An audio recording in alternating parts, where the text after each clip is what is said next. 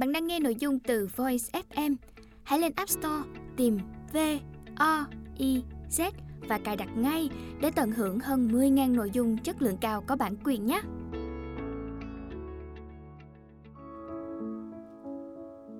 Chương 1 Những kẻ khát vàng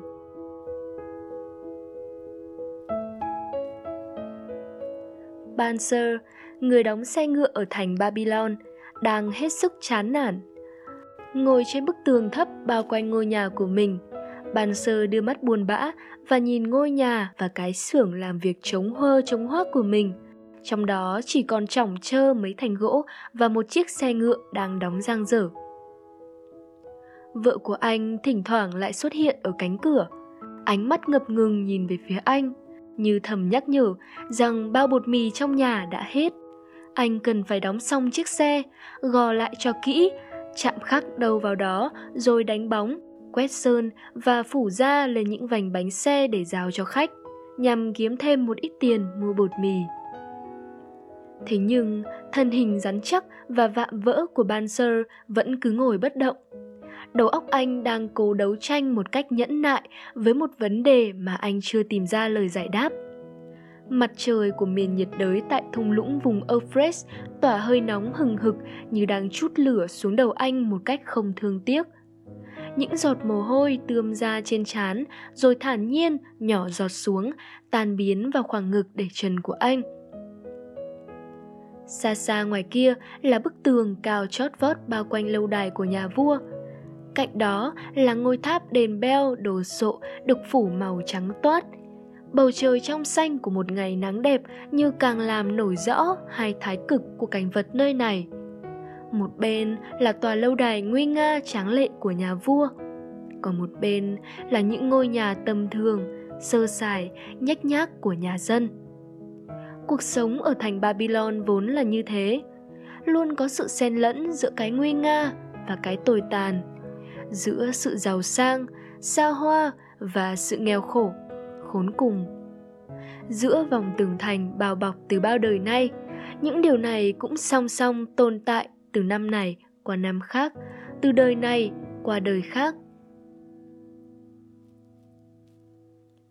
Ngoài đường phố, những chiếc xe ngựa của người giàu có đang náo nhiệt qua lại, chen lẫn với đông đảo khách bộ hành chân mang dép và người ăn xin đi chân trần lấm lem bụi đất. Bỗng từ xa, một đoàn người đông đúc xuất hiện họ xếp thành hàng chỉnh tề, mỗi hàng ngang 5 người và nối nhau thành một hàng dài trên đường dưới cái nắng chói chang. Đó là những nô lệ của nhà vua.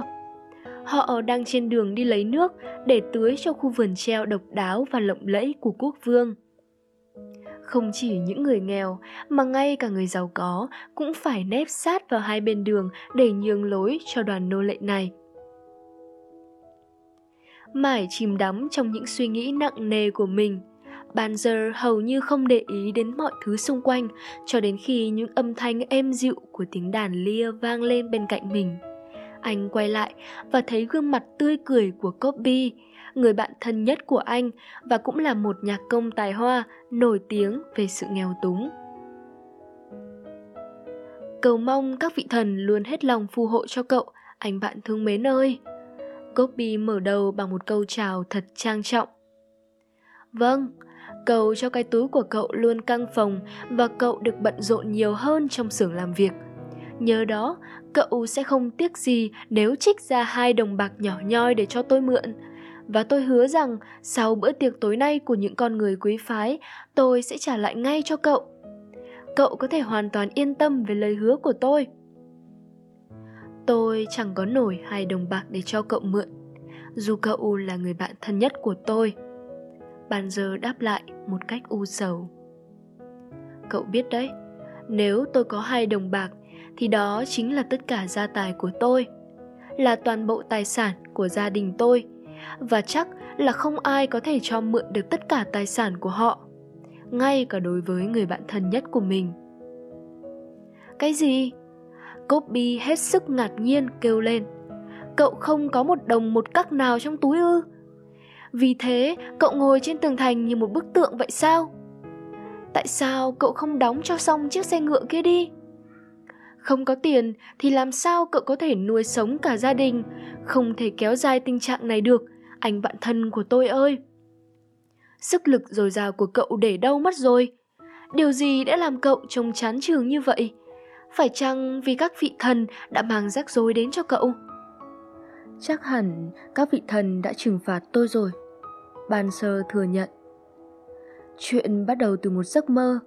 Một giấc mơ lạ lùng mà trong đó tôi tưởng mình là người giàu có. Thắt lưng của tôi đeo lủng lẳng một cái túi to, nặng trĩu vì những đồng tiền vàng.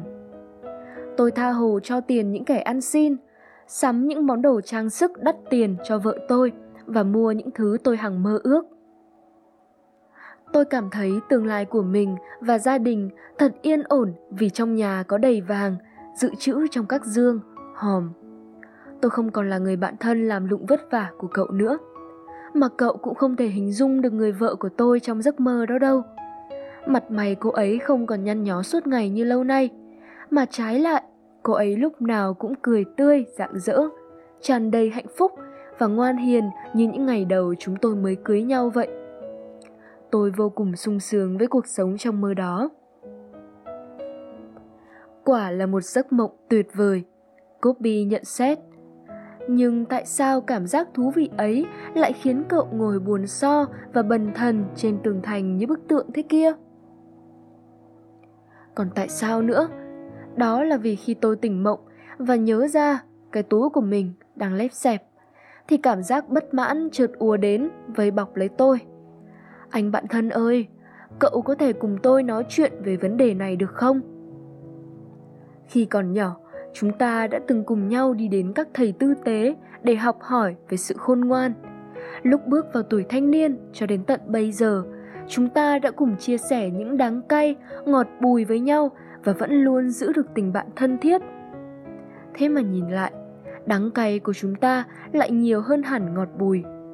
Ôi chao, những người khách viễn du vẫn thường nói là chúng ta đang sống trong một vương quốc giàu có nhất thế gian. Nhưng tiếc thay, cả hai chúng ta không nằm trong số những người giàu có. Đã hơn nửa cuộc đời làm lụng vất vả và khổ nhọc. Chính cậu, người bạn thân mến nhất của tôi, vẫn chỉ có cái túi rỗng không và đã lên tiếng mượn tôi hai đồng bạc nhỏ nhoi. Còn tôi, tôi đã trả lời với cậu như thế nào nhỉ? Tôi thú nhận với cậu rằng cái túi của tôi cũng lép xẹp chẳng khác gì cậu. Nguyên nhân của tình trạng thảm hại này là gì nhỉ? Tại sao chúng ta không biết cách làm ra nhiều vàng bạc hoặc ít nhất là đủ để chúng ta ăn và mặc? Còn để cho con cái của chúng ta sinh sống nữa chứ? Ban sơ nói tiếp. Chẳng lẽ chúng cũng nối gót theo sự nghèo khổ của cha chúng hay sao? Chúng cần có nhiều tiền để sống tốt hơn, rồi đến đời cháu của chúng ta nữa. Tất cả chúng phải cam chịu cuộc sống nghèo khó ngay giữa những kho vàng của thành Babylon này ư? Chẳng lẽ chúng ta cam tâm để con cháu của mình sống qua ngày bằng những bữa ăn chỉ có sữa dê chua và cháo đặc thôi sao? Không bao giờ. Nhưng tôi lấy làm ngạc nhiên là với tình bằng hữu gắn bó bao năm nay, có bao giờ cậu nói với tôi về những điều này đâu, ban sơ? Copy kinh ngạc hỏi lại. Trong suốt bao năm qua, tôi chưa hề suy nghĩ về điều này. Cứ từ sáng sớm đến tối mịt, tôi chỉ biết đầu tắt mặt tối đóng những chiếc xe ngựa sang trọng cho người giàu có và nhẫn nại chờ đợi. Mong ngóng trời đất để ý đến công khó nhọc của mình để một ngày nào đó cho tôi được giàu có như họ. Nhưng chưa bao giờ thần thánh cho tôi thỏa nguyện cả. Tôi muốn trở thành một người giàu có. Tôi muốn có đất đai, gia súc, quần áo sang trọng và tiền bạc rủng rỉnh trong túi. Tôi đã cố gắng phấn đấu để đạt được những điều này với tất cả sức lực từ đôi bàn tay cũng như mọi khả năng khôn ngoan của đầu óc. Nhưng cho đến bây giờ, cả tôi và cậu vẫn không thoát khỏi đói nghèo. Cái túi của chúng ta vẫn luôn xẹp lép. Chúng ta phải làm gì bây giờ? Tại sao chúng ta không được chia cho một chút may mắn, giàu có của những người đang sở hữu nhiều vàng bạc nhỉ? Ước gì tôi có thể trả lời được câu hỏi của cậu. Copy đáp lại. Cuộc sống của tôi có hơn gì cậu đâu. Số tiền tôi kiếm được nhờ cây đàn lia này cũng nhanh chóng bay đi hết. Tôi phải thường tính toán các khoản chi tiêu sao cho gia đình tôi không bị đói. Không biết bao giờ tôi mới đạt được ước mơ có một cây đàn lia lớn hơn để có thể gảy lên những khúc nhạc mà tôi ao ước. Với một nhạc cụ như thế, tiếng nhạc của tôi cũng sẽ tinh tế hơn nhiều. Hơn cả lần tôi gảy đàn phục vụ nhà vua nữa kìa. Một cây đàn lia như thế chẳng mấy chốc cậu sẽ có được thôi. Không một ai ở thành Babylon này có khả năng tấu lên những giai điệu ngọt ngào hơn cậu. Banzer nói. Nhưng làm thế nào cậu chắc chắn tôi sẽ có được một cây đàn như thế? Vì hai chúng ta hiện đang nghèo khổ không khác gì những tên nô lệ của nhà vua. Copy hỏi. Vừa lúc đó, trong không trung chợt có tiếng chuông vẳng lại.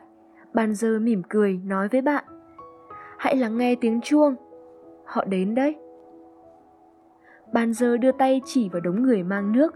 Mình để chân, mồ hôi nhễ nhại và đang lê bước một cách nặng nhọc từ dòng sông phía xa kia lên con đường chật hẹp. Trên lưng mỗi người là một túi da dê đựng đầy nước. Người kia có thân hình đẹp đấy chứ? Người dẫn đầu cả đoàn đấy. Copy chỉ vào người không mang vác gì cả, tay cầm chuông đi trước đoàn người. Thỉnh thoảng lại gióng lên âm thanh cảnh báo khách bộ hành dẹp lối cho đoàn nô lệ đi qua. Trong đoàn, hầu như ai cũng thế cả, Ban giờ trầm ngâm lên tiếng. Họ cũng đẹp đẽ, mạnh khỏe như chúng ta.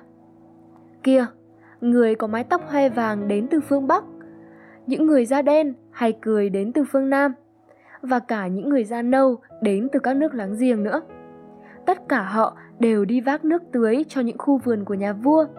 Họ lặp đi lặp lại công việc này từ ngày này qua ngày khác, từ năm này qua năm khác.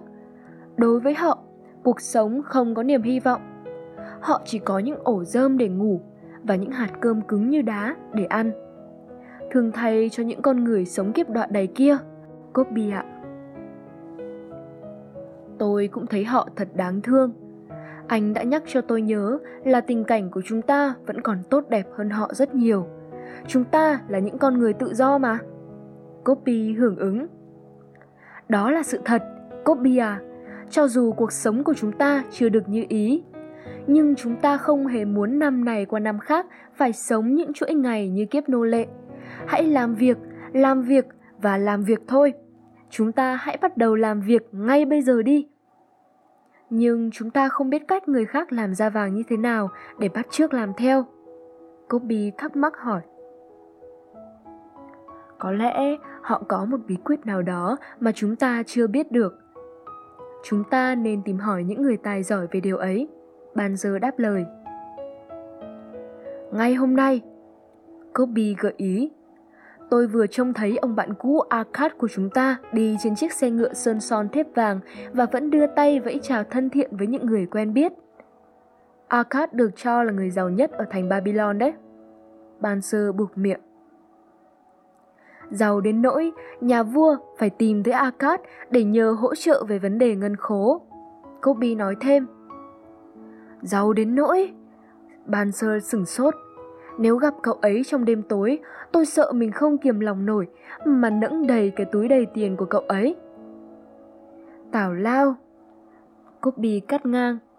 Sự giàu sang của một người không nằm ở túi tiền mà người đó mang theo đâu một cái túi nặng chịu những đồng tiền vàng vẫn có thể nhanh chóng rỗng không nếu không có những đồng tiền khác bổ sung vào. Arcad có một nguồn thu nhập dồi dào, nên cái túi của cậu ấy vẫn luôn đầy ắp, cho dù cậu ấy tha hồ chi tiêu. Thu nhập chính là vấn đề quyết định. Banzer ra điều tâm đắc. Tôi chỉ mong có được một nguồn thu nhập tốt để tiền luôn chảy vào trong túi của mình – một người giàu có như Arcad chắc chắn phải biết cách tạo ra nguồn thu nhập dồi dào cho chính mình. Có lẽ Arcad sẽ sẵn lòng chỉ dẫn điều ấy để cái đầu đang mụ mẫm, chậm chạp của tôi sáng ra. Tôi nghĩ chắc chắn là Arcad có bí quyết đấy. Copy đáp lại. Tôi nghe mọi người kháo nhau rằng con trai của cậu ấy là Normazer đã tự mình tới Niver để lập nghiệp và chỉ sau một thời gian ngắn, Normazer cũng trở nên giàu có và trở về Babylon đoàn tụ với gia đình. Kobe, anh làm tôi ngạc nhiên về sự am hiểu của anh đấy. Banzer vui mừng. Theo tôi biết, thì Akat luôn sẵn lòng cho những lời khuyên khôn ngoan khi có người đến hỏi cậu ấy. Nào, chúng ta hãy tới thăm Akat và nhờ cậu ấy chỉ bảo cho chúng ta cách thức làm giàu. Vâng, cậu nói rất trí lý, Banzer ạ. À. Chúng ta hãy đến gặp Akat ngay hôm nay. Banzer nói tiếp. Tôi nghĩ mình nên rủ cả những người bạn thân thiết từ thời thơ ấu của chúng ta cùng đi. Họ cũng không khấm khá hơn chúng ta bao nhiêu. Ai cũng cần được chia sẻ sự khôn ngoan này của Arcad để tất cả đều trở nên giàu có. Cậu luôn luôn tốt bụng với những người bạn của cậu, Banzer ạ. Và đó chính là lý do khiến cậu có rất nhiều bạn bè xung quanh mình. Tôi hoàn toàn đồng ý với cậu. Chúng ta sẽ rủ họ đi ngay ngày hôm nay. Hết chương 1 Những kẻ khát vàng Bạn đang nghe nội dung từ Voice FM. Hãy lên App Store, tìm V O I Z và cài đặt ngay để tận hưởng hơn 10.000 nội dung chất lượng cao có bản quyền nhé.